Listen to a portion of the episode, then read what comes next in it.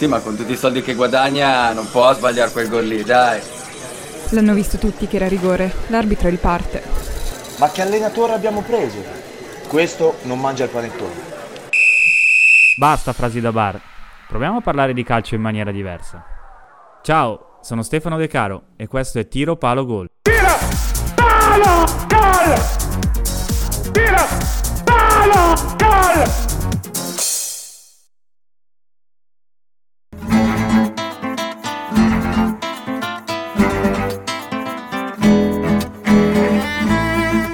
Ciao a tutti, sono Stefano, seconda puntata di Tiro, Palo, Gol. Oggi parliamo di Barcellona,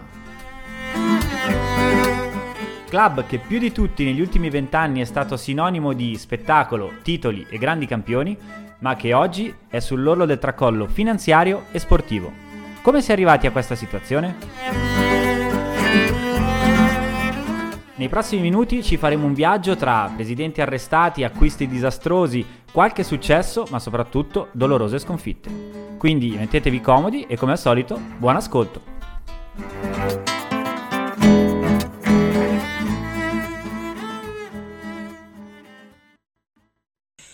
Este último día estuve pensando, dándole vuelta a ver qué iba a decir, qué podía decir. La verdad que no me salía nada. Estaba bloqueado, como lo estoy ahora todavía. Es muy difícil esto para mí, después de tantos años, de hacer toda mi vida acá. No estaba preparado. 8 agosto 2021, data già entrata nella storia del calcio mondiale, giorno in cui Messi in lacrime annuncia il suo addio al Barcellona.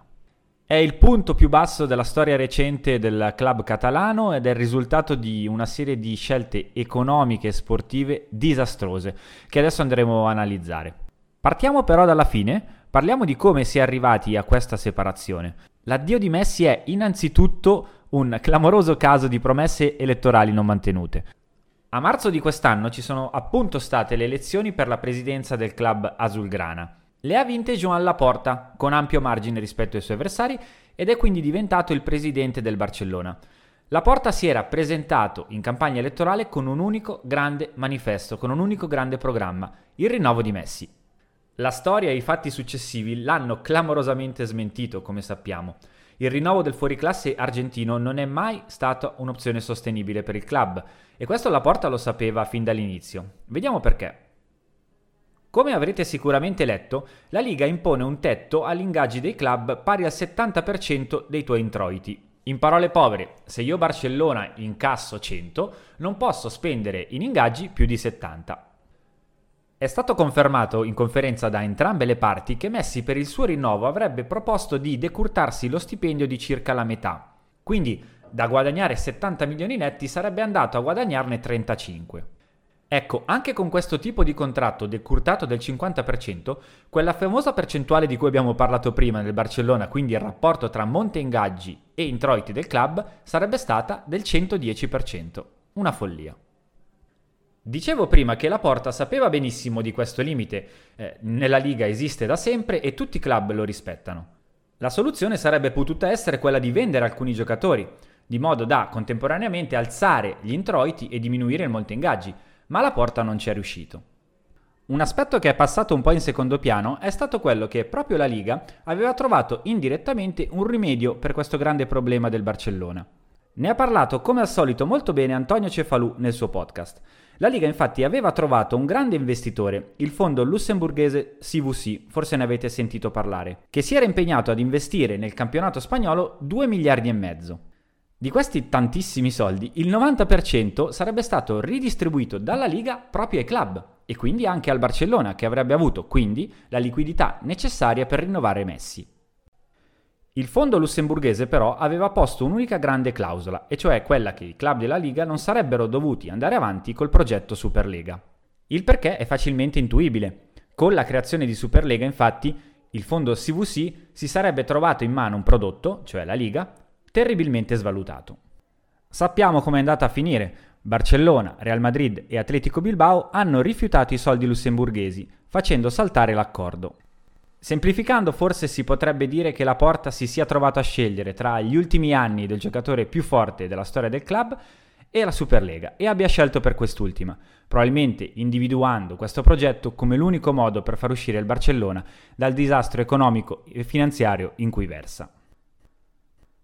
Ho parlato forse un po' troppo male di Laporta, non dimentichiamoci che è il presidente del Barcellona più forte della storia, cioè quello di Guardiola, e che al momento della elezione a marzo 2021, della sua rielezione, ha ereditato un debito di 1 miliardo e 350 milioni dalla gestione precedente, che faceva capo a quello che per il popolo blaugrana è stato il peggior presidente della storia, e cioè Josep Bartomeu. Bartomeu è stato presidente dal 2014 al 2020 e in realtà il suo palmarès non è poi così male, anzi. Sotto la sua gestione infatti il Barcellona ha vinto 4 Liga, una Champions, 4 Coppa del Re, un Mondiale per club e una Supercoppa UEFA. Il primo anno poi è stato letteralmente un trionfo. La sua prima sessione di calciomercato, quella dell'estate 2014, lo vede portare nel club 3 giocatori che hanno fatto la storia del Barcellona: Rakitic, Ter Stegen e Luis Suarez, che formerà insieme a Messi e Neymar forse il tridente più forte della storia. Quell'anno, sotto la gestione di Luis Enrique, scelto proprio da Bartomeu al momento del suo insediamento, arriverà il triplete, culminato con la finale di Champions di Berlino dominata contro la Juventus. I problemi e le scelte sbagliate cominceranno nell'estate 2017, quando il Paris Saint-Germain deciderà di pagare i 222 milioni di clausola per portare Neymar nel campionato francese. A quel punto Bartomeu si troverà con tantissimi soldi in cassa e con la fretta di sostituire il campione brasiliano, e comincerà una lunga serie di acquisti disastrosi. I più famosi, già entrati nella storia degli acquisti peggiori della storia del calcio, sono quelli di Coutinho, 130 milioni, e Dembélé, 135 milioni di euro. Pensate che, nonostante i 222 milioni incassati per la vendita di Neymar, quell'estate il Barcellona riuscirà a chiudere il calciomercato con un saldo negativo di 150 milioni. Ecco una lista dei peggiori acquisti di Bartomeu nei suoi 6 anni di presidenza. Alcuni a risentirli fanno veramente impressione. Arda Turan, 34 milioni, Andre Gomes, 37 milioni, Paco Alcácer, preso per fare il vice Suarez, mai giocato, 30 milioni, Umtiti, 25 milioni, Paulinho, preso da un club cinese, 40 milioni, Semedo, 35 milioni, Santi Mina, 12 milioni, Malcolm, 41 milioni, Lenglet, che se ne dica, per me è uno dei peggiori difensori del calcio, 36 milioni, Griezmann, 120 milioni, Neto, secondo portiere, 26 milioni, Junior Firpo, 20 milioni, Brightweight, 18 milioni, Pjanic, mai utilizzato, 60 milioni, Trincao, 31 milioni.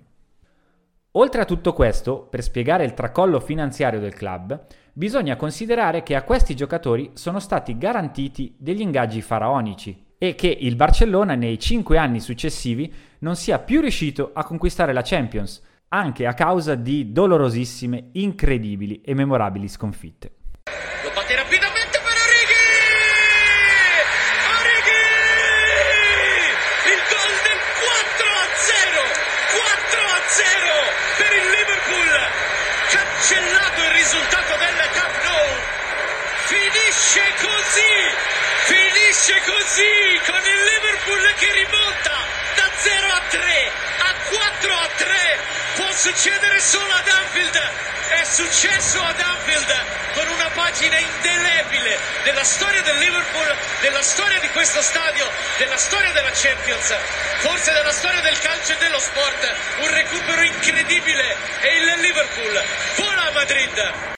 Sotto la sua gestione poi sono stati cambiati 5 direttori sportivi e 5 allenatori, compreso Ernesto Valverde, molto amato dalla squadra e da Messi in particolare, che aveva vinto 2 campionati e a gennaio del terzo anno è stato misteriosamente licenziato, sostituito da Quique Setién, che riuscì nell'impresa di perdere una Liga praticamente già vinta e di scrivere una delle pagine più dolorose della storia del club, perdendo 8-2 contro il Bayern Monaco nei quarti di finale di Champions League.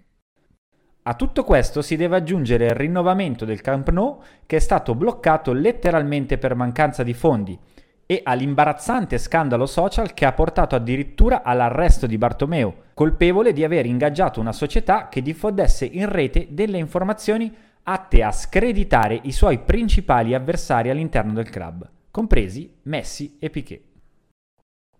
Qual è la situazione oggi del Barcellona? Bartomeu praticamente è stato costretto a dimettersi e, come ho detto prima, a marzo è tornato Joan Laporta.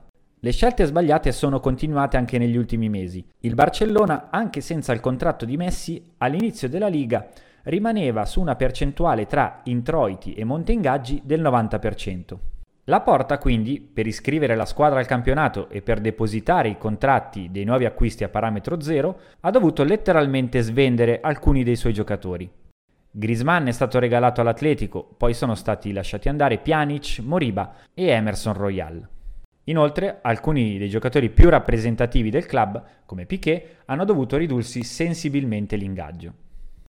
La Liga è già iniziata, neanche così male, 7 punti in 3 partite, e l'11 titolare del Barcellona, l'11 ideale una volta recuperati tutti i giocatori, è comunque di primo livello. Ter Stegen, Dest, Piqué, Eric Garcia e Jordi Alba, poi uno dei centrocampo più forti d'Europa, De Jong, Busquets e Pedri, e davanti Dembélé, Agüero e Depay.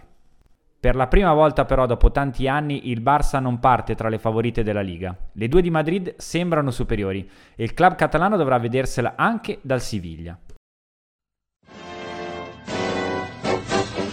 Il primo anno post-Messi quindi non parte sotto i migliori auspici né economici né sportivi. Una sola cosa è certa, i tifosi saranno sempre dalla sua parte, perché il Barça è más que un club. Grazie per l'ascolto, ciao a tutti e alla prossima!